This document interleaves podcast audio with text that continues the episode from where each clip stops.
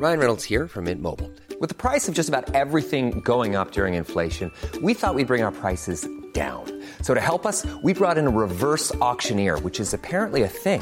Mint Mobile unlimited premium wireless. Ready to get 30, 30, bit to get 30, bit to get 20, 20, 20, bit to get 20, 20, bit to get 15, 15, 15, 15 just 15 bucks a month. So, Give it a try at mintmobile.com slash switch. $45 upfront for three months plus taxes and fees. Promo for new customers for limited time. Unlimited more than 40 gigabytes per month. Slows. Full terms at mintmobile.com. Good day to you. Chris Evans here, and welcome to the Best of the Breakfast Show podcast with Sky from Virgin Radio. Coming up, the one, the only Bryan Adams rocks our socks off with news of his 15th studio album, So Happy It Hurts, and it's so good. Comedian and best-selling author Ellie Taylor turns the pages of her brand new book, My Child and Other Mistakes. Line of Duty star Martin Compston throws open the doors of his new ITV thriller, Our House. Broadcaster extraordinaire Louise Minchin tells us all about hosting her Breaking Bias panel via The Sun online for International Women's Day. International Women's Day. Two, three, four. International Women's Day. Two, three. That's enough. All of that and so much more to come. So, Dapper Dave, pray tell, who's first? He's the man responsible for literally one of the biggest hits in the world ever, but there's always music to be made. His new album, So Happy It Hurts, is out on Friday. So, ladies and gentlemen, you can keep your Gucci shoes and designer boots because we're going to try on the one and only Bryan Adams! All right, Bryan. How What are an, you? what an introduction. How are you, pal? Very well, thank you. Okay, so so happy it hurts is the brand new album. It's out this Friday. Um, there's a title track on that album, many other tracks too. It's great. Thank you. It's really cool, man. I love it. So sound wise, um, uh, what are you channeling? Um, Just uh, rocking out as always. You know, like my like the old one. That's Yeah. the new one. Yeah. That's. it's just uh, more more me. Well, I love it. That's I what happens when you put me in a lockdown. Seriously. Yeah. Take us through that. Take us through that. To, Well, just I mean, Journey. we, there was a moment, uh, you know, you know, when you think you're going to die, and that's it. You're no, you got no more gigs going on. You got to find that inner strength, and came back with a record. Did you honestly feel like that? Yeah, I actually did. I, th- I thought I mean, I wasn't despondent. I just thought, okay, well, That's it. That's it. It's over. We've we've done it, and um, it, I really did feel like that we're, we're we'll never gig again. Right. So when did you? How long did that last for? That funk, Un- understandable funk, by the way. You weren't the only one thinking that uh, for so many reasons, not just in musical, but theatre. You know, just gen- Everybody, gen- retailers going I out. know, you know, mad. Well, I mean, I, I didn't. I, as I said, I didn't get really down about it. I just thought, okay, I'm just going to concentrate on getting all the bits of paper out of my pockets that had all the ideas in it Right. and, and start putting them together. And that's what I did. Uh, so for about six months, I just knuckled down and and I couldn't put my band together because they wouldn't leave the house. Yeah. So I just sat down and just figured it out myself. You see, it was quite a stoic approach. Then you thought, okay, well, this is how it is. So what can I do? Yeah. let's- Make a record. Well, let's not focus on what I can't do because I can't do it. No. Uh, so you can make a record. Make a music, make some music. all right. So what happened next? To, what happened to all those bits of paper? That sounds quite David Bowie esque, if you don't mind me saying. D- did he do that as well? yeah.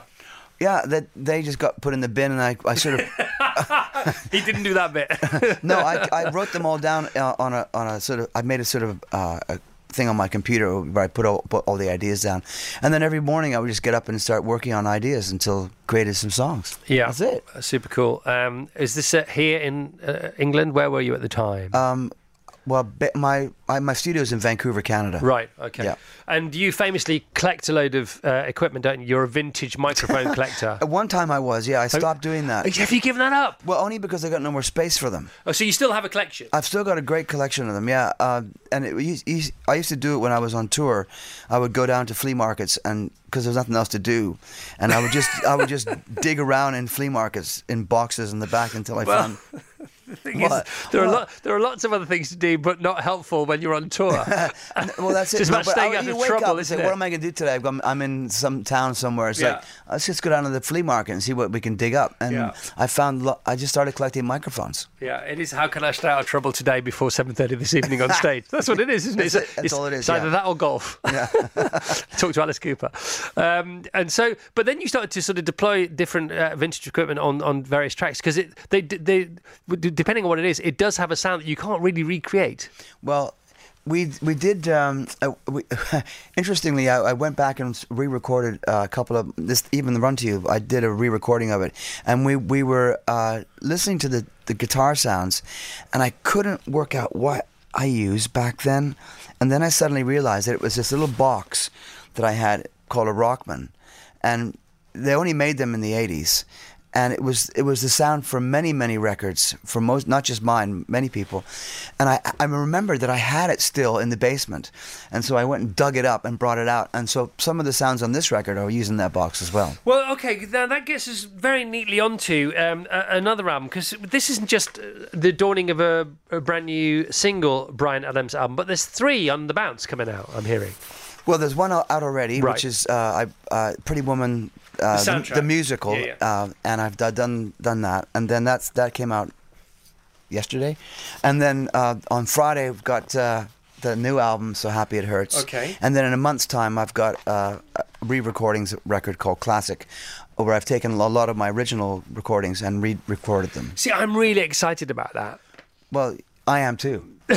That's why I'm putting them out. No, I get it, I get it, but I'm excited because I wonder, I wonder where you've gone with that particular experiment and how different. Because you know, you will have approached each track differently, I suppose, depending on what you know the raw material in the first place, and then how you're feeling about it on the day, and how you, your re- relationship with that particular song over the years. Well, the difference, the biggest difference is they all the, all the songs have endings, uh, whereas they didn't have endings uh, on the originals because they would just fade out. I know. Back back then, you just fade the song out, and so now these all have the endings, which I've worked out from years and years of touring. Wow, it's so cool, Bryan. It's so so cool. For people who don't know, tell everyone about that one pound record deal, uh, one dollar record deal. Sorry. Well, I signed when I was 18, and they on the, on the contract I signed, they didn't give me any money. They just said, "Well, we'll sign you and see what happens," and so there was a no risk deal for them, and terrible royalty rate. And I I said, "Okay." Well, I was 18. I thought, "Okay, well, I've got nothing else going on, so I'll do it," and I did it, but. On the deal, it says you have to, in order for this to be a, real contract, you have to exchange some money. So they, they gave me the incredible sum of exactly a dollar. And I, so I said to the president of the company after the album came I said, yeah, "Where's my dollar?" he said, "I'll send it to you." Did he ever send it? I've got it framed in my Honest office. to God? Honest to God. Wow, I've got, I love that. I, he sent it to me. I've never cashed it. um, what was what was in the, what was the ballpark of the difference between your first record deal and your second? was it The substantial? ballpark was I got. I, I mean, we got paid uh, finally. On, by, the, by the time I got my second one, on the first one, I just didn't get paid. Got it. All right. Is there anything you'd like to say to your fans before we part company? Just great to be back in the UK and really happy to be finally playing some gigs again. We did a gig last night at this club in, in Kingston, and um, it was just great to see everyone without a mask Is that on. the record store gig? Because Yeah, they're, yeah. they're doing loads of them at the moment. That seems to be the place to go. It is, yeah. To start off any kind of It was really good. heat. It was really Great, fun, man. yeah. Bryan- So thanks to everybody that came out last night, and uh, looking forward to seeing you at the Albert Hall and the O2 and everywhere else in the And UK. my house. My house. And maybe at Chris's place. Okay. Is how is that more than 50-50 now? Has that gone up? We dialed that up a bit. Mm, It's not even 50, mate. Right, okay. What have I got to do? Tell me off the Talk- air. Just, yeah. Okay. All right. Bryan, thank you. All right. Good to see you, Chris. I love you like a brother. Thank you. I really do. The best of the Chris Evans Breakfast Show with Sky. Virgin Radio. Having children is notoriously very easy, but just in case it's blowing your mind, our next guest is here to help. Her book, My Child and Other Mistakes, is out now, and here to help us navigate the sea of nappies, tantrums, and various bodily fluids is the literary mother chuckler, Ellie Taylor! Yeah, you mother chuckler. well done, Dave. That was awesome. I like that. Thank you. How are you, Ellie? Very well, thanks. What Very a book. well. What a book. My Child and Other Mistakes. How to Ruin Your Life in the Best Way Possible. yeah, man. Hurrah! Hurrah! It's awful, but brilliant. But first of all, before you bag a baby, you have to bag a partner. Usually, uh, you did in the end. Yes, That I- was interesting. yes, I got a nice husband. Um, he's all right. Yeah, he's Australian, Yeah. unfortunately, but, but, we have to live with proposal crept up on you one day, didn't it? Oh my god, I was absolutely gagging for a proposal so much, um, and I'd been really, really annoyed that he hadn't proposed me because I just thought I was a great prospect. Why wouldn't he? Um, and very annoyed, very annoyed. Sitting in Covent Garden one day having uh, dinner with my friend, and then suddenly um, a flash mob came out and surprised me, and it was my husband doing a proposal. But I didn't know that. I just thought I was in the middle of some kind of satanic ritual and was going to be like disemboweled in Covent Garden uh, Piazza. Luckily, there was a ring involved, and it was all fine. Thank yeah, you very much. I mean that's a very shorthand version of the story in the book, but it's great because you do go for a drink with your pal, and you're Yeah. in the middle of being so frustrated because he's supposed to be away somewhere. Yeah, Somewhere's he supposed he to was be in at the ti- Russia, He's supposed to be in Russia. Then these people start singing, and yeah, it's a bit of fun. And I don't- I don't mind a bit of karaoke, but I wish they'd shut up. Yeah. And then they get even louder and louder and louder. You think, what is going on with these people? then they get closer and closer and closer, and it must be really weird to be flash mobs. Yeah, if you don't know a flash mob is happening, it's terrifying. terrifying. But it, there was a happy ending. It's a very happy ending. so he taps you on the shoulder. What happens next? Um, and he said, "This is all What- for you." By the way, what were they singing? I can't remember. Oh, some kind of mashup of Florence and the Machiners. I can't. I've blocked it out. I was too scared. I was going to die. Um, and uh, yeah, he turned around and said, "This is all for you," and then pulled out a ring, and uh, there we go. Pretty impressive. All the tourists around us couldn't give a monkeys as well. Covent Garden, mates in on it, flash mob book. They've been rehearsing. Yeah, he did say that that is the most romantic thing um, anyone's ever done. So he never has to do anything romantic again, and he's really lived by that He's sentiment. delivered on that yeah, promise. done absolutely nothing. All right, all this is in the book. It's so cool. Um, you know, I mean, what gives anybody the right to think they have uh, something new to say about giving birth? But of course, you know, everybody does because every story is different.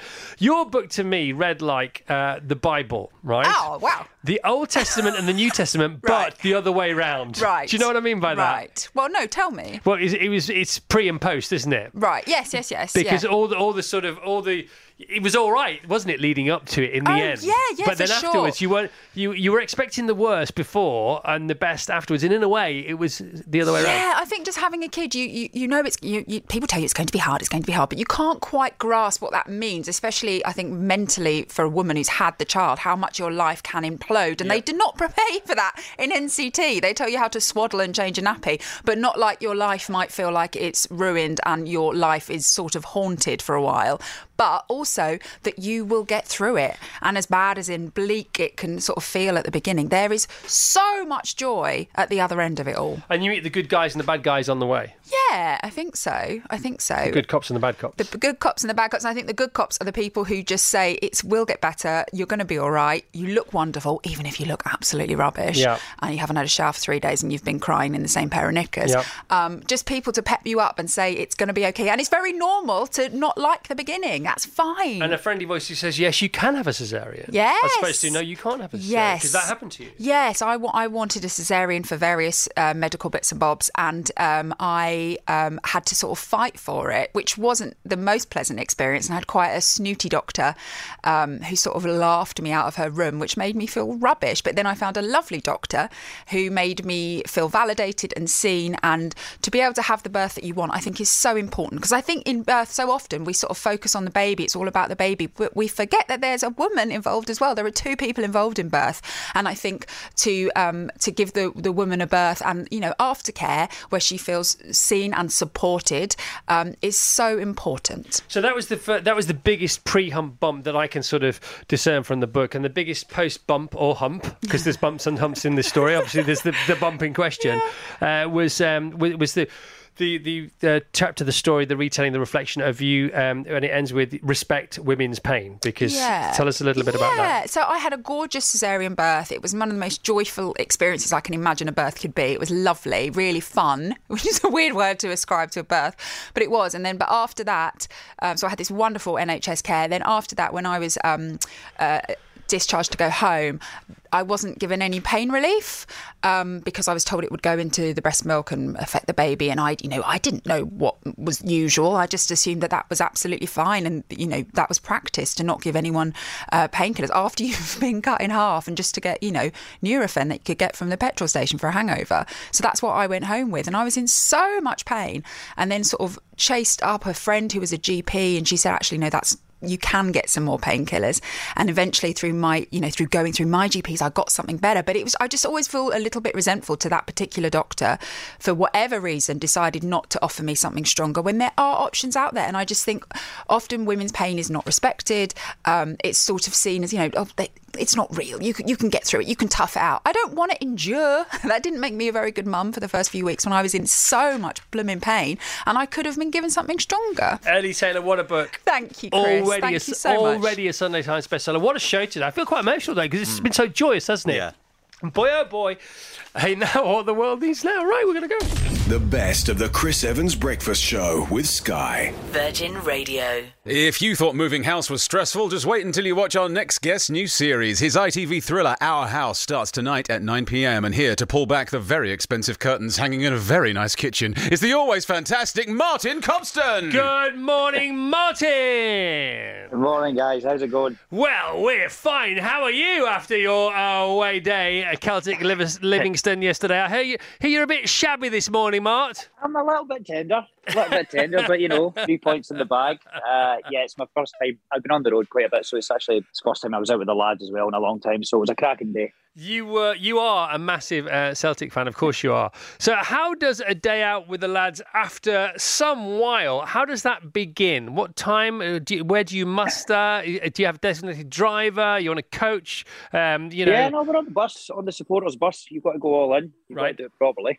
Um, so yeah, usual, just meet early, couple of beers, and and get to it. But uh, it was a great day. Good So I for can you, definitely. I'm sure you can hear it in my voice. No, no, it's all good in the hood, mate. If we, I wish, we- you know, if it was an option for any of us, most of us would say yes. Thank you very much indeed. So, Martin, you can be too chilled and too thrilled by uh, what goes on on your telly.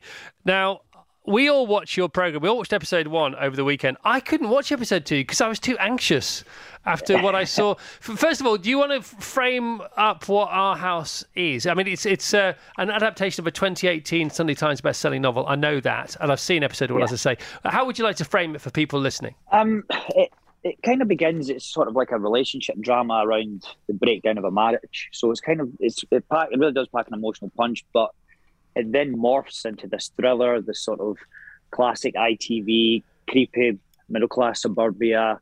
Yeah, and it just everything uh, tends to go wrong. But what's really exciting for me is people like yourself saying they've watched the first episode and it's stressful. And on the stress meter, it's that's about a six compared to where it goes. Um, yeah, there's a lot of twists, a lot of turns, a lot of cliffhangers. So, so I'm hoping people are going to enjoy it. What the first episode is like a six out of ten, is what you're telling me? Yeah, on the stress meter for sure. Yeah, the stuff that comes is, is Oh, wild. Goodness me. Well, I, I took some time to recover last night. Let me tell you, Vassos, you didn't feel dissimilar.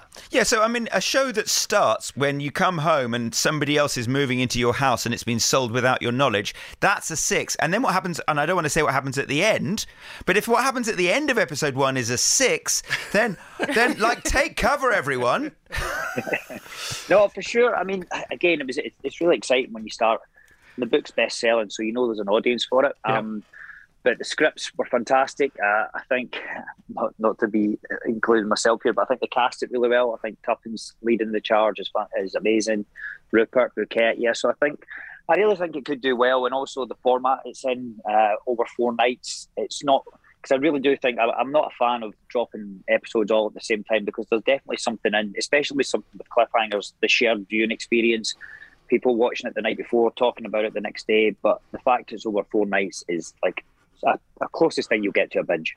Yeah, it's also unfair on the audience. It takes more than a day to recover from one of these damn things. So, uh, yeah, I know, but I'm, I'm, excited for it. I really am, Gus. No, I'm not. I don't, I don't blame you, to be honest. Uh, right uh, now we've uh, we've had- we've sort of done our done our job as far as getting people, hopefully, uh, whetting their appetite enough to get them to tune in tonight, 9 p.m. on ITV. Let's just talk about the house. We all want the house. We all want to live in the house. Where is the house? Uh, the house, I think, is in Peckham Rye, just next to the park there. And is the, the house itself does become somewhat of a character in the book. And it's, I always think good telly uh, does make you anxious, it gets you frustrated. Um, you're just screaming at the characters to talk because the thing with this, if if they'd probably just sold the house and downsized and go their separate ways, everything would have been fine. But we are in this world now, especially in London. I think everybody's terrified of, of selling because they don't think they'll get back in just with house prices. So sort of life uh, revolves around this house rather than sort of what should just be their feelings and their mental health. But yeah, um, it was a beautiful, place, uh, beautiful place to film. So hopefully it all comes through. All right, once again, uh, if you do have an hour spare tonight to watch a bit of telly, you will not do any better than Our House. That's tonight 9 pm, ITV and ITV Hub.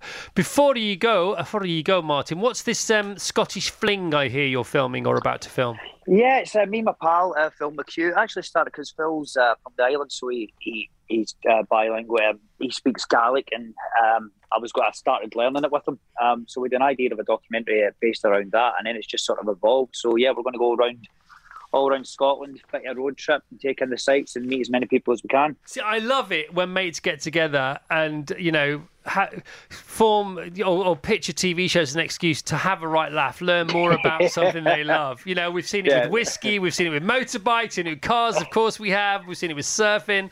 Um, where do you think you might I end up? I can't lie, that that's definitely part of it. I mean, it's just uh, there is a bit of it's going to just be an adventure and having a laugh with your mate for sure. I, I can't even I can't even hide that. What do you have in your in your what targets do you have in your your sites? What's on your um? Well, there your will be a bit of surfing, I'm sure, in there at some point. Um, I'm really excited to get up to the islands. You know, it's um because it's also as, as well as that, it's an excuse to go to all the places I haven't been in Scotland that I, and, and revisit some places. So, yeah, it's just sort of falling back in love with the country a bit. And you know your show. So the show that's on tonight, um, Our House. Is it one of those that's going to end up on the front page of the papers by Wednesday and Thursday? Is it you know in a line of duty kind of way? Do you think it's going to be that big? Does it have that much going on in two, three, and four? I think so. I mean, I mean, Line of Duty is just sort of its own behemoth these days. You know, last season just got out of hand in some ways, but I definitely, yeah, it's going to get people talking for sure. Um, and but I mean, you never know. That's the thing. Like, it's kind of that's the scary thing. We're an actor. Sometimes we've we've done all we can. It's out of our hands. You know, it's it's going to do what it is. But um, I I really do think it will get people talking. Cool, because it's not a who done it, is it? It's episode one is a more of what's happened and who might have done some of the things that might have happened. Yeah, but those elements then come into it. Um, yeah, there's some there's some big twists that come that you wouldn't see that you wouldn't see. Um, but it's just I think it is exciting. But also, as I says, as an actor, it's probably the most emotional, most emotionally draining job I've ever done.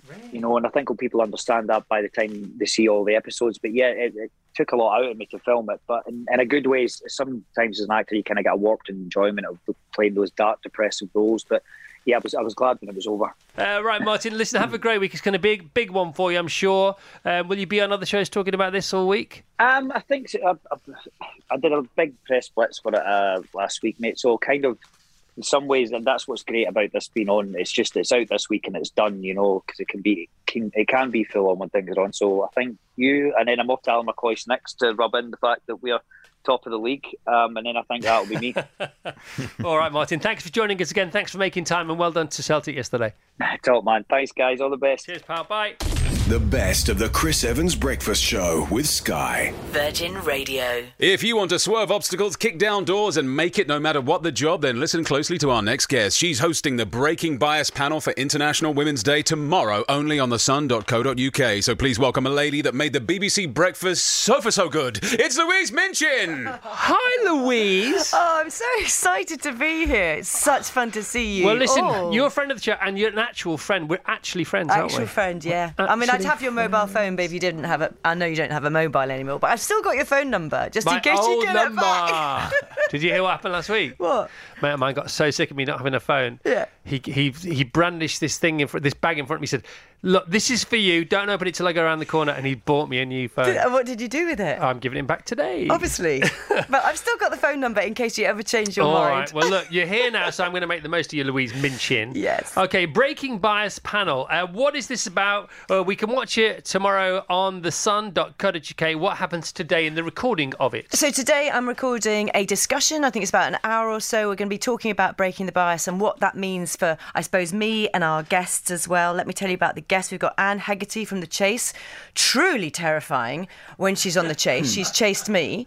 Uh, but actually, the, have you met her? She's the most wonderfully funny, lovely person. Haven't had the pleasure. Um, and she's going to be talking to us a little bit about around um, the barriers she faced because me- me- many years later in her life she discovers she's on the autism spectrum. So she'll talk about that. Uh, we've got Charlene White as well, who is obviously a fellow colleague newsreader. Uh, she was the first black woman to present the news at 10. Um, so we'll talk to her. And also Ferne McCann, who I think we'll talk to a little bit about, you know, being judged. Yeah? Particularly being a single mum as well. Um, what am I going to talk about? Lots of things. I'm the host, so I like asking questions. So questions. you have an agenda, I would imagine. You have a sort of journey. Uh, Yeah, I have a journey. A, a, a vector that you want Yes. to, to follow. Yes, I love the way you say that. Um, I've thought about it uh, on the train on the, very early this morning. Thanks for making me up get get up extra early. I can Sorry, hardly speak. I haven't we just wanted yet. some Minchin juice I on our show. We heard you were going to Uh, be in town, so we said let's get her on the I show. think I think the first thing I want to I would I'm going to ask them actually is, and it's kind of difficult saying this in front of you because you're so super confident. But I think as women, we tend to undersell ourselves. Hmm. So I want to ask them what they're most proud of because I think sometimes we sort of pretend I don't know we sort of cover it up or you know I've done some crazy stuff and I just say oh that's crazy stuff, but actually I should be possibly more proud of the things I've done. Yeah, no, I get it completely. Um, I, I and shout about it like you shouting about International Women's Day. It's Yeah. wonderful to hear. Well, you it. just why not give it all the juice, give it all the beans, because we know how this ends. How does it end? Our lives. We know how our lives end. Uh, yes. You know, it's not no secret. No, You know, so we might as well enjoy it Absolutely. this it. is no. Re- this is not a rehearsal. Let's let's crack on and let's give it everything that's worthy of it, all our oxygen. Yeah. Because as you do, if you if you free yourself up from whatever those psychological shackles might be, Yeah. you don't get. You don't get all the oxygen. You get more because there's so much. Because oxygen breeds oxygen. So- the thing that I'm, because I obviously have to ask myself that question, Yeah. don't I, as well? And um, one of the things I did on BBC Breakfast, and I can't believe I'm about to talk about this on Virgin Radio, but this is the point. Um, I talked about going through menopause, and I was so nervous and so scared because I thought, oh my gosh, it's a massive taboo. People are going to think I- my brain doesn't work and I'm absolutely useless and all the rest of it. So I sort of took a big deep breath and was like, right, it was like jumping off a cliff and you don't know what you're going to land in. Um, and I got such an incredible response from the audience who were just like, thank goodness you're talking about this, you're explaining it. I got so much love from men actually going, oh my gosh, you've explained so much about my wife. And so I think you're right, you've just got to release the shackles of your own inhibition yeah. sometimes, and then you maybe help other people as well. Without no, not there's no maybe about it. It's unquestionable, you know, and it's about vulnerability. It's about honesty. It's about facing your fear. It's about all those different things. I remember a few years ago, um, I think it may be ten years ago now. You know, I I woke up one day and I went to to to the loo. You know, um, and I saw something there with, which was which was unignorably worrying. well done. And you, Um, did you go to the doctor? Well, I did because it's what killed my dad. Right. So I went to the doctors, and uh, I went. I ended up having a colonoscopy, and they Mhm. found two polyps. Right, and the polyps are the chandeliers that cancer hangs on. That's the deal. Yeah. You know, so if you cut them out, they they may not be cancerous at the time, but if you cut them out, you've you've you've sort of uh, cut out for now um, Yeah. the, the the the supply chain that cancer needs to to kill you on. Um, and I talked about it, and that was two, three, year, two, two three years um, after it happened. I talked about it, Yeah. and we got this massive response. and Everybody thanked me about for it, and I said, no, "Not a problem." And I wrote about it in one of the papers. And uh, this week, I'm going for another one. Good. Um, and and it's funny because because I am now the age that my dad was when he died.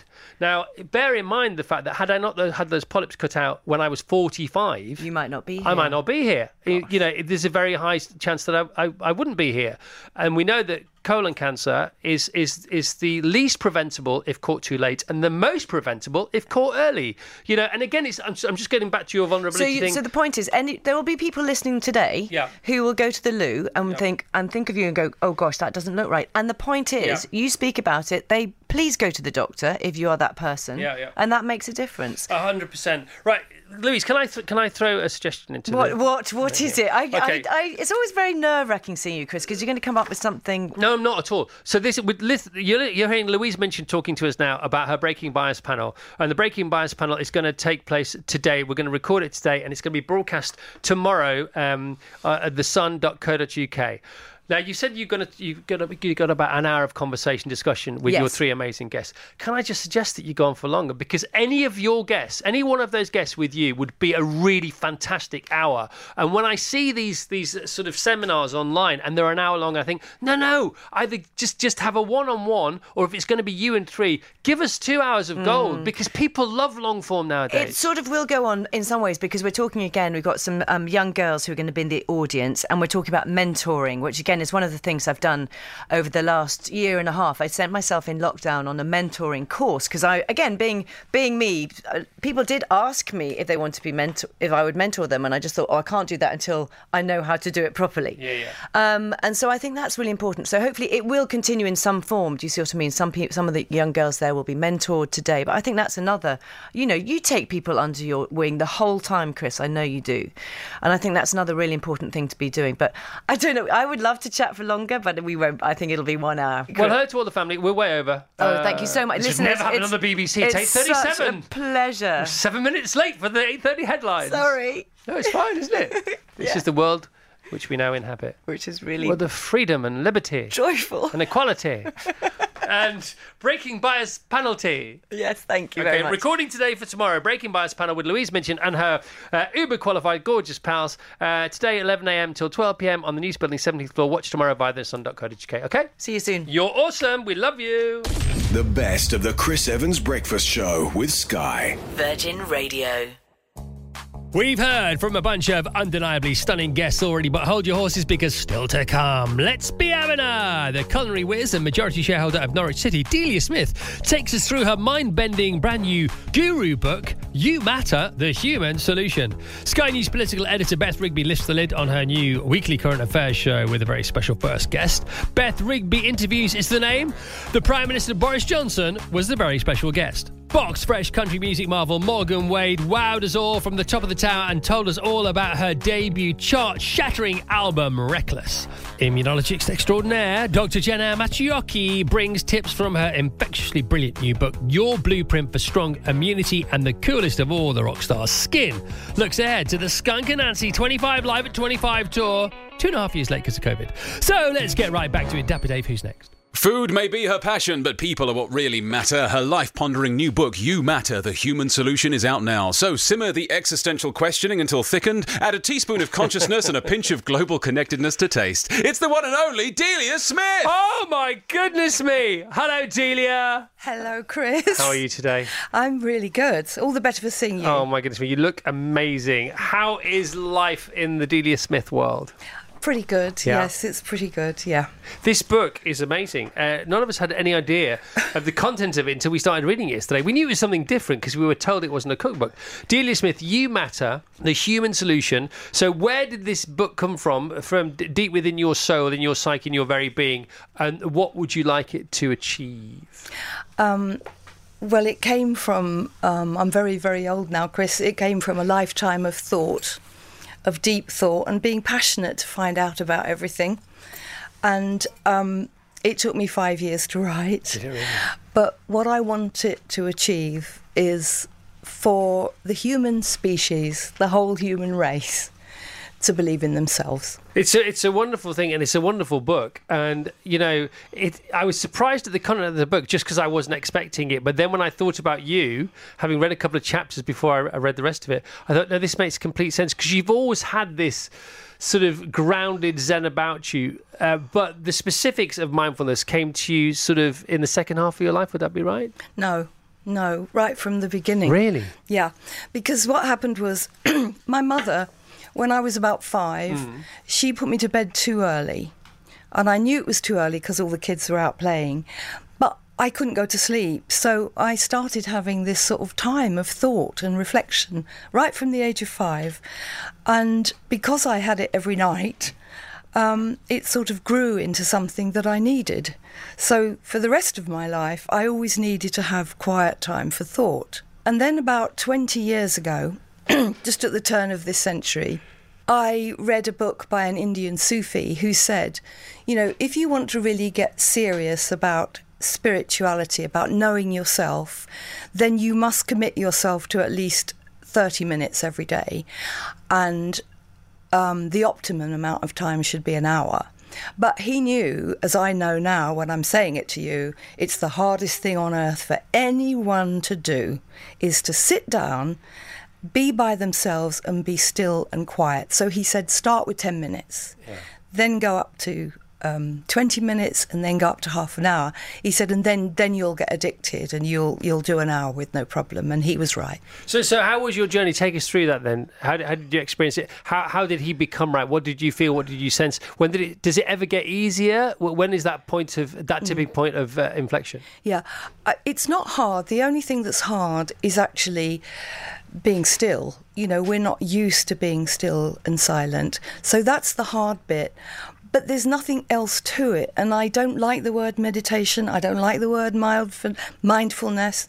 It's just being still and silent and letting your own mind do what it wants to do. And if it's teeming, which mine always is, Yeah. then okay, that's fine. But gradually and gradually, um, you you began to you begin to think more deeply, and you begin to go in your life more deeply. So everything in your life has a deeper aspect. And do you, do you think you think more deeply, or you you still because Eckhart Tolle wrote that great book called Stillness Speaks. Uh, you know, and is it is it? Are you thinking more, or are you are you quietening your inner being to the extent that you can then hear your real voice? No, I don't think so. I think um, it's more simple than that. Right. And I think the most important thing to know is you don't have to achieve anything at all. Nothing, nothing, nothing. You just have to be still and silent by yourself and get to know yourself. And that is that is as old as we are because it comes from Socrates. Yeah, you, you ask um, not um, not what we are. You do ask what we are as well in parts of the book, but you get on uh, very quickly to why we are. That's that's the bigger question as far as you're concerned. Yeah, well, I think we all have to question that. I think what we all have to learn is that we don't know much, but we know that we're in this big universe. We're a tiny little planet, and there's life on it. And as far as we know, there isn't life on any other planet. So that must be about something, mustn't it? Yeah, no, it's funny because you're the second person in uh, almost as many days to talk about that because the last one was an astronaut. I know you, you quote an astronaut in your book. Uh, Tim Peake was in here the other day. Right. And he says, because obviously he's seen the, Yeah. the Earth from space, which must be an incredible thing. Um, and he says, our planet is so much more beautiful. You know, if it was a garden of flowers, there is a standout flower and it's our planet. I know, I know, and I think that's a good way to to be still and silent. To lead. Look, in my book, I've got I've quoted astronauts, and it's good to just take the words of astronauts, you know, because they can really see it. And can you imagine being outside our planet now? Looking in, maybe there is some technology that enables us to actually look in, Hmm. and what would we see? We would see a human race killing children. Hmm. Um, and uh, um, amidst, amidst the backdrop of a beautiful planet, all that th- beauty. that's give, that, that it was born as we were with everything we ever needed Yeah. and Did, would ever need. did you see Don't Look Up? Yeah, of course. That last word, those last words, just let's all remember them. We have everything. Yeah, we have everything. We are enough, aren't we? We are. Tilly, thanks so much. Do you, do you think Norwich is going to stay up? I don't know. I don't know. Okay, I'm like you. What's your team? I'm, I'm Fulham. Fulham. Yeah. Well, they're going up. We'll wave to you on the. Oh, st- you can't say that to Delia Smith. Yes, you can. Yes, you can. I've been there 20 years. Can't you do a years. swapperoo high five? We're very similar teams, actually. Up, down, up, down, up, down. The best of the Chris Evans Breakfast Show with Sky. Virgin Radio. She's the voice of an angel backed by a band of devils. That's right, Skunk Anansie are hitting the road later this month to celebrate 25 years of making beautiful, face melting music. So please welcome a lady that looks way too young to be celebrating 25 It's years not of fair. anything. None of it's this is the fair. majestic skin. Hi, Skin. Hello, hello, hello, hello, hello. You You, look- guys are too sweet, too sweet. Thank you for that. Well, also, we're just speaking the truth. You know, we're not blowing smoke where the sun don't shine. You look the same as you did when I first ever met you. No, I wish. I wish. Years, you do. No, No, you no, do. look, you I've seen can't see yourself. You, I suppose you have. I've seen the pictures. All right, tell us about you and Bryan Adams then. Oh, um, um, yeah, yeah, no, um, I, I, I, you- you're still terrible. You're Well, no, right because on you, it there. no, because you took he took a photograph of you, didn't he? Oh yeah, yeah. That's, did, what, yeah, all- yeah. that's all I was talking about. Unless there's something else you want to reference. Out of myself there. Um, yeah, no, he did. He took the most gorgeous picture of me. Um, if I was, if I wasn't like, I'd be just red now, right now. Okay, I did snog him once. I did. I, I didn't ask you about that. I didn't know about that. Yeah, yeah, you, you had it in your eyes. You saw it in your I eyes. didn't Oh, have it in my did. eyes. You took a lovely It's picture. been a very emotional morning. I've had a lot in my eyes this morning for various different reasons. And, uh, and and it's gorgeous. I still have it in my house right now. Actually, it's uh, it's Okay. fantastic. But now you mentioned it, back to the snog.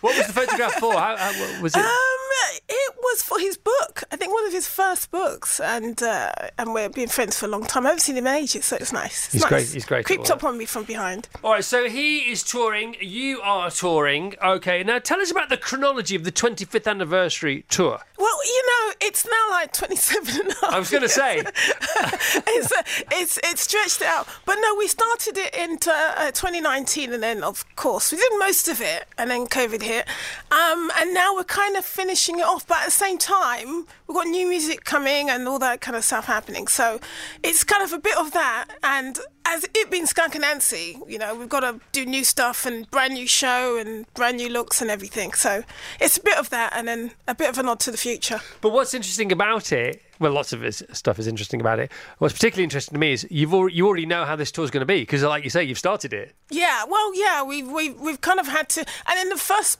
the first two weeks we had to redo because um, Italy closed down, Poland closed down. So uh, yeah, we're finally going out on tour. Uh, It's going to be amazing, brand new show, uh, a bit more theatrical, new outfits, you Really know, excited new for outfits, very exciting, and it's um yeah, it's going to be killer. Right, skunkanansie.com is where you need to go for everything Skunk Anansie, including uh, tickets for this uh, 25 uh, live at 25 slash 27 and a half. um, and uh, sold out, uh, which is good to see. Uh, not if you want to go, obviously, in Nottingham and Brighton and Cardiff and Bristol, but you can uh, still go to like Leicester, Liverpool, Guildford, Folkestone, and this is all in um, end of March, beginning of April, and through April to the beginning of um, June. Uh, Here we go. So you got uh, Glasgow, Newcastle, City Hall, O2 Academies, that kind of uh, size um, arena, which is perfect for you, isn't it? Yeah, still can kind of see the whites of everybody's eyes, but Yeah. uh, just get, turn up the volume. Well, you can Yeah. still connect, can't you? I suppose. Exactly, yeah. I mean, uh, we start actually in Bilbao on, on um, uh, next week. Next week we start in Bilbao, Spain, and then we come back to England. What I love about you is everything, all right, but in particular is your voice. So when you talk, it sounds like you you might be about to burst into song because you your musicality, the musicality in your speaking voice is, is I got, I got such a weak, I got such a soft little voice, soft little voice, like a little kitten, Chris. Well, you say that. You say, but you, for me, it's like a, it's like a sort of fuse waiting to be lit. Yeah, uh, exactly. le- leading to a detonator. But it's it's so gorgeous, you know, and you're so powerful on stage. But it does sound like that because some people don't sound anything like they do when they're singing when they're talking. Uh, It, was weird because I can't hear myself now. I just think I sound like like like a child, and then I put and then put the mic on, and all of a sudden I just go. Yeah, but but I don't know if this isn't breaking news, but children can be quite loud if they want to. Yeah, I'm finding that out actually. it's the same kind of thing. So how's the how's the uh, how's the team? How's the band? How are they feeling? They're very good. Uh, I think they're on the road to rehearsals. I go straight to rehearsals after that, and everyone's just really happy. I mean, I think it's just been a it's been a hard thing for bands. I, think you I know, know. it's it's. I think we're probably the most unsupported uh, part of the creative creative masses in this country when it came to COVID You are. and I mean, not by but the paying public, uh, Mm. because you know we witnessed a first because Carfest North last year was the first live event along with Latitude to happen once um, we opened up again. And we witnessed, you know, the first performances of many artists, and uh, they they were as emotional, and in many cases more emotional than the audience, um, because they they had revisited gratitude for what they did for a living. Do you know? I think that some of the powers that be would just love it if we all just sat in front of our computers. And I think if if there is any kind of silver lining, it's that people really love the fact that they go out and they meet people and they touch people and all those that idea of going out and experiencing things and being in the room when things happen.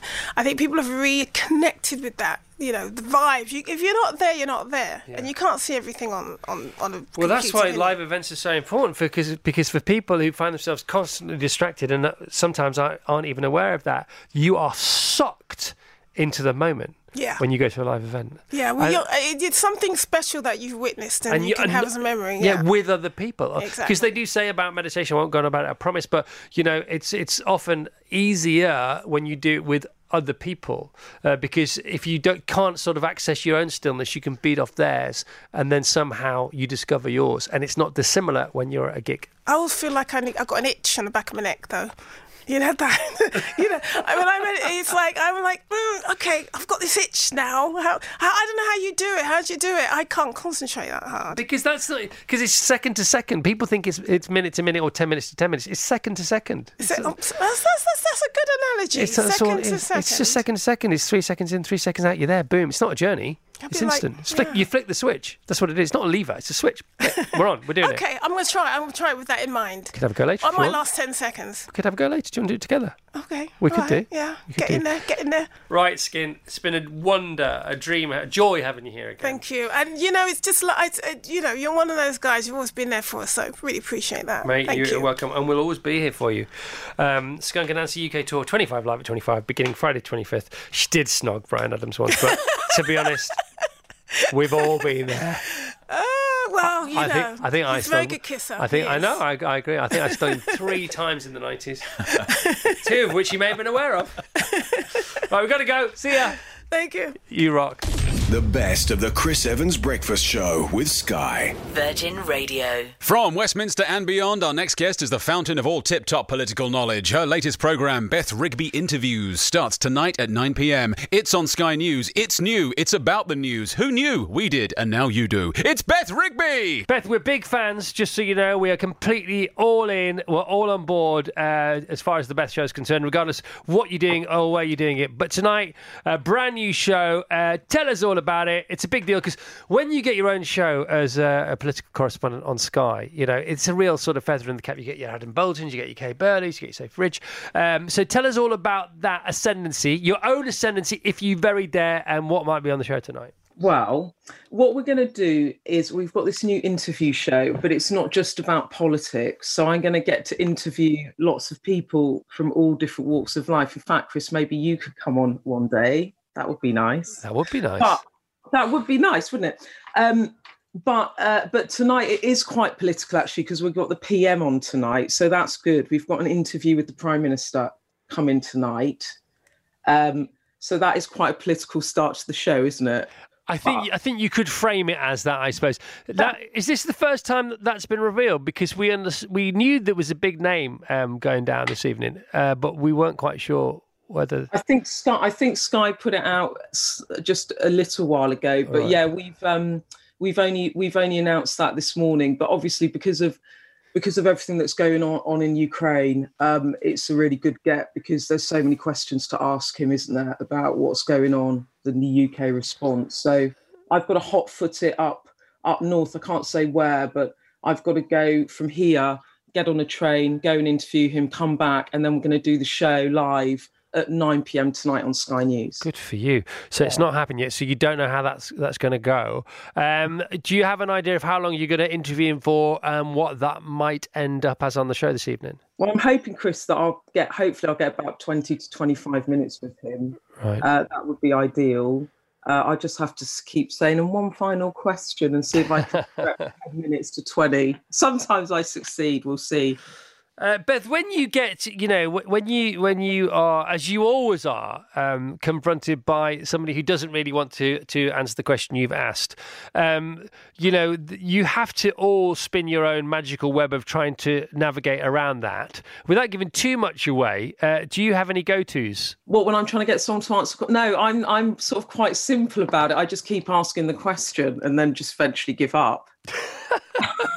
Just- I'm not very clever about it. I'm a bit of a blunt instrument when it comes to That's that. what I love, though. I look, keep it simple, Beth. Keep it Keep it simple. simple so everyone can understand what I'm doing. Yeah, so for, obviously this is a, a really big deal for you to have your own show. I mean, you know, it does sort of go with the territory, I suppose. It's a big tick in the the uh, box of, uh, of from as far as a vote of confidence from your employers is concerned. I'd like, I'd hope so. I'd like to think so. Yeah. Um, John, John Ryley, who runs Sky News, came, came, came, came to me actually with the idea late last year, and he said, "Wouldn't it be great to have a a place on the channel where we can sort of sit big interviews, not just politics, but from all walks of life. So be it people in entertainment, footballers and sports stars, authors, businessmen, you know, people that run public bodies like the NHS or or Ofsted, which expects schools, you know, like people from all walks of life that are interesting, interesting to the public,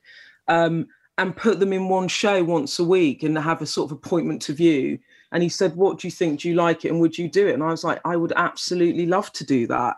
Um, but I have, I I have, I am starting off with two political guests, so I'm not sure I've exactly fitted his brief tonight. But you know, he and I can talk about that afterwards if he tells Yeah, me. He'll Beth be Rig- all right. I've got the PM for him. He'll be okay. Yeah, he'll be happy with that. Uh, Beth Rigby interview starts tonight, 9 pm on Sky News, uh, weekly on Thursday from uh, now, ongoing.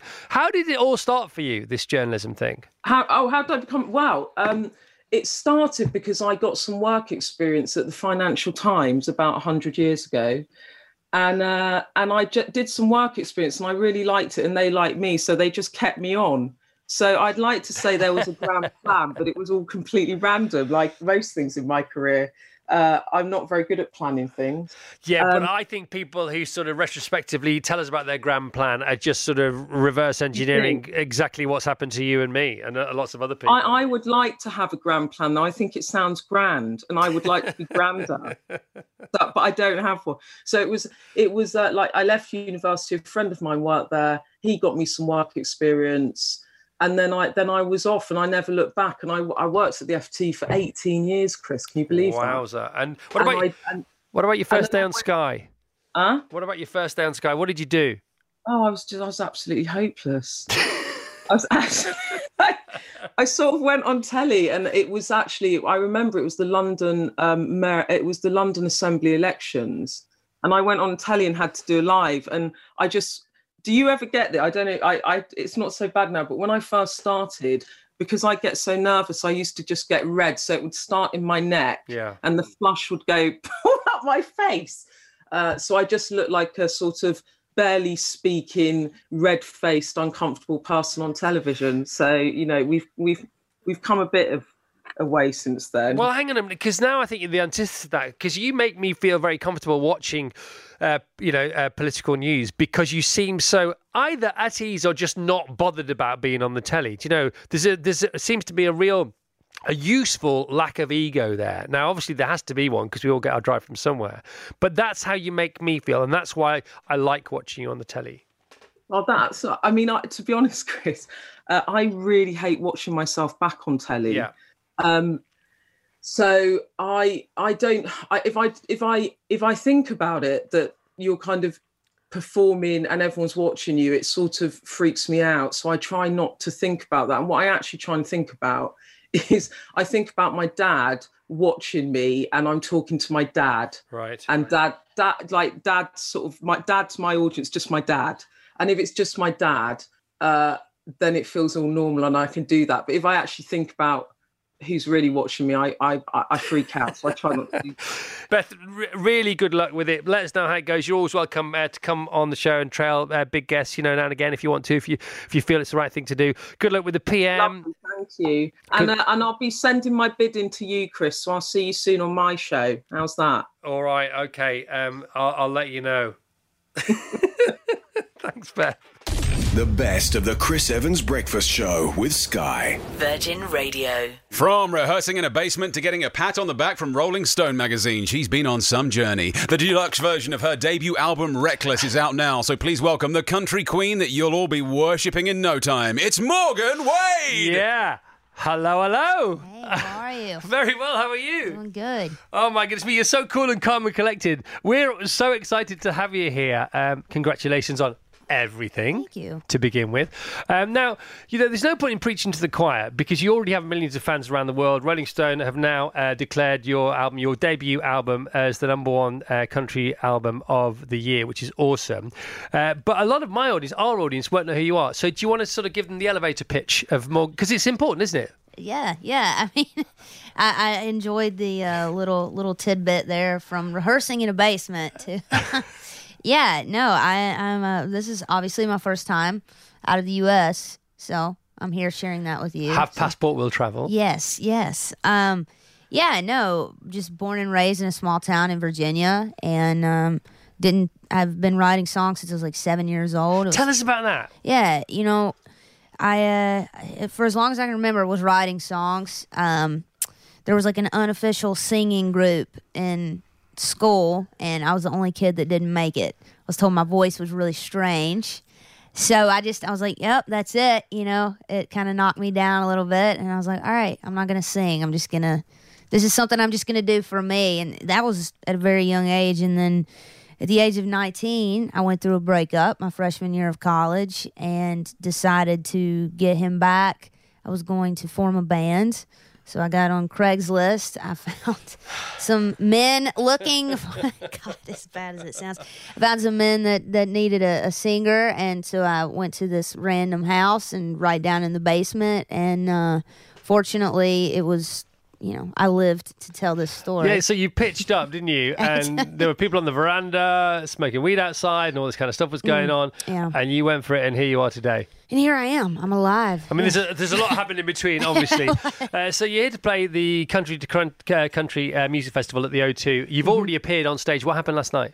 Yeah, we did. Uh, it was a really cool songwriters round, and um, yeah, got to come out and play a song and get to hear the crowd. You guys are great over here. Very quiet while we play, and then you react great. I was told you listen like a sober crowd, react like a drunk Oh, crowd. I like that. So, sounds, yeah. sounds like one of your lyrics. Yeah. I know. You gotta get. All right, so uh, why don't you uh, treat us now uh, to the the song that's uh, just smashing it all over the world, if you don't mind. Uh, let's let's have it now, please, if you don't mind, Morgan. This is live, right in front of us.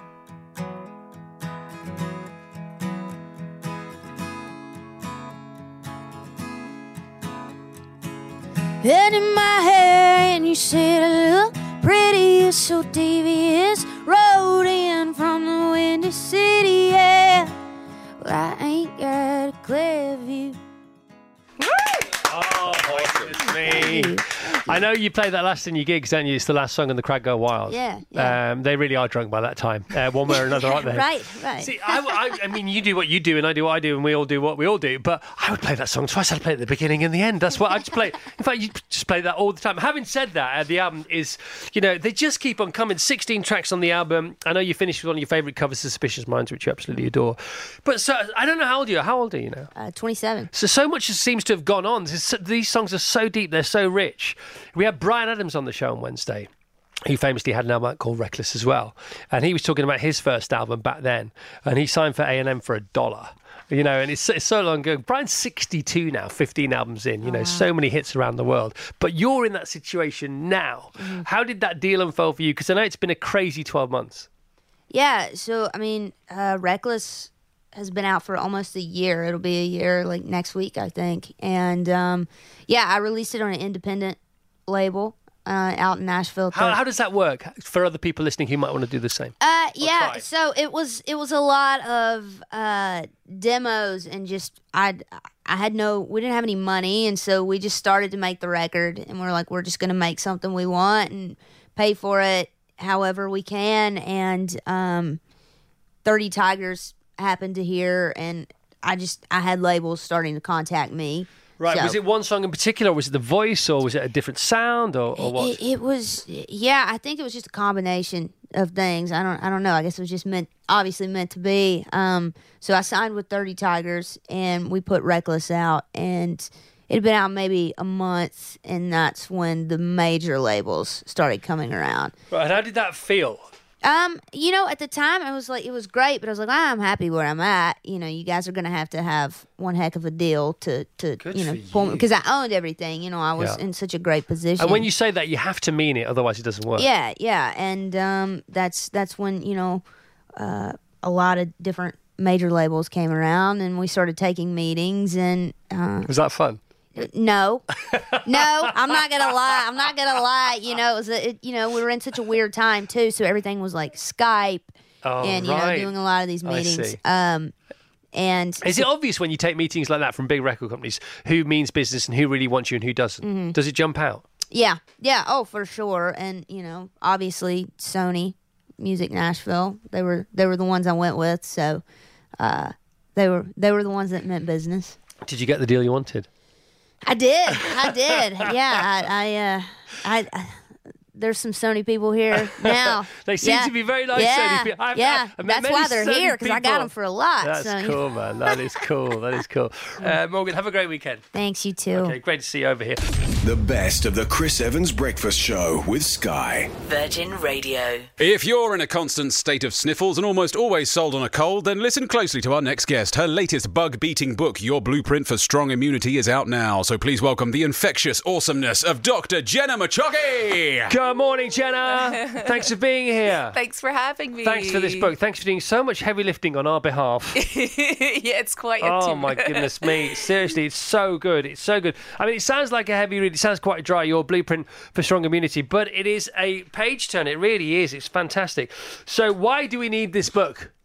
Because we all have an immune system and it's really our wellness system. We tend to only think about it when we get, you know, those familiar sniffles of the, you know, the, the seasonal lurgy. Yeah. But actually, your immune system touches on every aspect of your mental and physical health. So it's about staying well today, but also staying well in the future. So definitely something that everybody needs to be aware of. Yeah, because there's being unwell physically, you know, and, and feeling and experiencing the doldrums of that. But psychologically, it's just, and you can feel when it's coming on, Yeah. and it's such a drag. You know, Yeah. I, I'm experiencing the, the first um, echoes of hay fever today, Ah, yesterday, and the day before. And every year I leave today to check before I go and get my steroid injection. And, and I always think, why? It's always going to be hay Yeah. fever. It's been hay fever for 35 years. you know, and I had the, I had the non-COVID cold five weeks ago. Couldn't shake it off Ah. because of the weather and this kind of Yeah, stuff. yeah. You know, and I try and keep really, really healthy. And you say here, it's not about being healthy; it's about being healthier. Yeah, exactly. We kind of think about this destination that we're trying to get to um, with our health, and I think that means we set it out too high. You know, we we set the bar high. We're going to go to the gym this many times a Yeah. week, eat well every day, and then something comes up and we fall at the first hurdle, and then we start feeling bad about ourselves, and that cycle is no good for anyone. So it's kind of like the small, sustainable little things we can do every day that actually it's like the aggregation of marginal gains. Yes, so we don't set the bar too high, and we Mhm. make everything accessible and try and latch it onto something that we already do automatically. Exactly. It's part immunology, it's part psychology. It really is. Uh, Tell us about your history for a bit, if you don't mind. Yeah, so I grew up in Scotland. Uh, I come from a farm in the middle of nowhere. Yeah. Um, then uh, went kind of just fell into this field by chance. I was really fascinated by the human body and health and disease. Why does it go wrong? Why do people get sick? And uh, immunology just seemed to be the place to go and answer those questions. And I really fell in love with it. So it's been more than 20 years now and still really passionate about my subject area. Now you do look very well, which I suppose is quite important, isn't it? When you're peddling, a- walk the when you're peddling a book like this, you can't transmit what you haven't got. so uh, we know now about your knowledge journey. When did your own health journey begin? Uh, I think when I was uh, working in London in my 20s and, you know, tittering on the edge of burnout, and I was like, I'm spending my days trying to unpick this fascinating system, our immune system, but yet I'm not applying any of the theory to my own life. And then there was kind of this moment where, well, I've got all this knowledge at my fingertips. Now I just need to put it into practice in the day to day. And I think that's where a lot of people find it hard because we do have a lot of messaging around our health. Yeah. But somehow there's a gap between putting that into practice. So with this book, I really wanted to help people find their own blueprint, their own kind of Yeah. path from their own starting point. Because your immune system's really built over time by your experiences. So we're all slightly different. And once you know your baseline, then you can start to incrementally build on that. Beautifully put. And they do say a little knowledge is a dangerous thing, but more than a little knowledge can be a useful thing. And that's why I love your book. I really love it. Honestly, it's, I think oh. it's Oh. it's such a comprehensive journey. And it's the first time ever I've been reading a book for the show in preparation for an interview, and I've said to myself, and then said to the team out loud, "This has got to be a two-parter because we, we, it's, it's, it's, it's too good to try and fit into one interview." So you're welcome back. Oh, I would so love don't that. don't worry about the fact we might not get halfway through the book. That's all on purpose. Oh, brilliant. I'm because it's so to. good. Uh, forget about boosting. It's all about balance. Speak to that, if you will, for a while. Yes, so immune boosting is kind of this marketing term. I think of it as like the new greenwashing. You know, when we have products marketed as environmentally friendly Yep. instead of actually making them environmentally friendly. I think immune boosting is kind of like immune washing's the new greenwashing. You know, with COVID, we see products everywhere marketed that they're going to boost your immune system, but there's no scientifically correct way to boost your immune system, except maybe with a vaccine booster. But we really want to balance this system because actually half of it is turning the other half off. So you need to make sure that you're in balance. To boost it, you have things like allergies, this awful hay fever season that we're entering into, or autoimmune disease. If it's too low, then you're going to open the door to infection. So it needs to be in balance. Right, it's also a fun book because you get us to do things in the book, or you suggest that we might, and Yeah. you do. I do want to do all this stuff. Chapter three, write your own immunobiography. Yep, exactly. Because, you know, as I said, it's built over time, this amazing system. It's not something we're born with, it's made um, by our experiences. It's going to change depending on your life stage, your age, your health status. So if you can sort of look back over the course of your life and start to think about things that might have shaped your health, not only physical things, antibiotics you may have got, then, you know, um, trauma, psychological trauma you may have experienced. That's got you to where you are today. And then you can start to shape your own path forward. All right, listen, great to talk to you. You did not disappoint. Your book's awesome. You're awesome. Your blueprint for strong immunity, Dr. Jenna uh, Macciochi. Macciochi. Macciochi. Macciochi. so you're Scottish, Italian, or Yeah, yeah. My husband is Italian. Oh, right, there you go. Okay, well done, well done. And uh, you should have a retreat. It's, You know, so- sound of your mum, you know, cooking, and you on a farm in Scotland. You should Yeah. run. You should run some kind of retreat. We'd all sign up for that. Oh, that would be That amazing. would be amazing, that would be wouldn't the dream. all right, well done. Thank you so much. No problem. Okay, Thanks good for luck. having me. Uh, Vassos, you enjoyed the book immensely as well, didn't you? Not only did I enjoy it, I uh, I made the chickpeas from it, which is literally the Oh. easiest thing: chickpeas, olive oil, oven. Yeah. And, and, and I got loads of credit for it at home yesterday, as if I was some kind of genius. The best of the Chris Evans Breakfast Show with Sky. Virgin Radio. Thank you so much for listening to this, the podcast of the Virgin Radio Breakfast Show. Don't forget you can subscribe and get it every week from wherever you get your podcast, and you will never miss the weekly roundup of all the best bits from our Virgin Radio Breakfast Show with Sky.